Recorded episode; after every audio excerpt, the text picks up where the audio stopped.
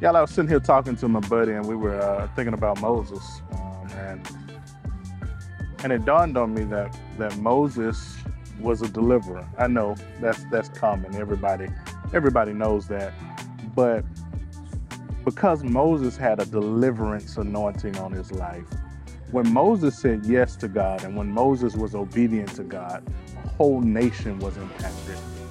And my question to you is is what will your obedience, what what will your yes bring to the Lord? Will your yes bring a nation to him? Will, will your yes bring deliverance to others? Will your yes allow for the Lord to move and maneuver in your life in such a way that there are ripple effects all around you, all around the environment that God has called you to?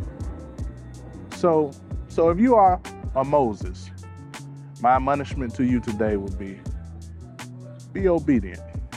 Say yes to the Lord and watch how he uses you to bring change in your own environment. Hey, until next time, y'all, go in peace. I love you.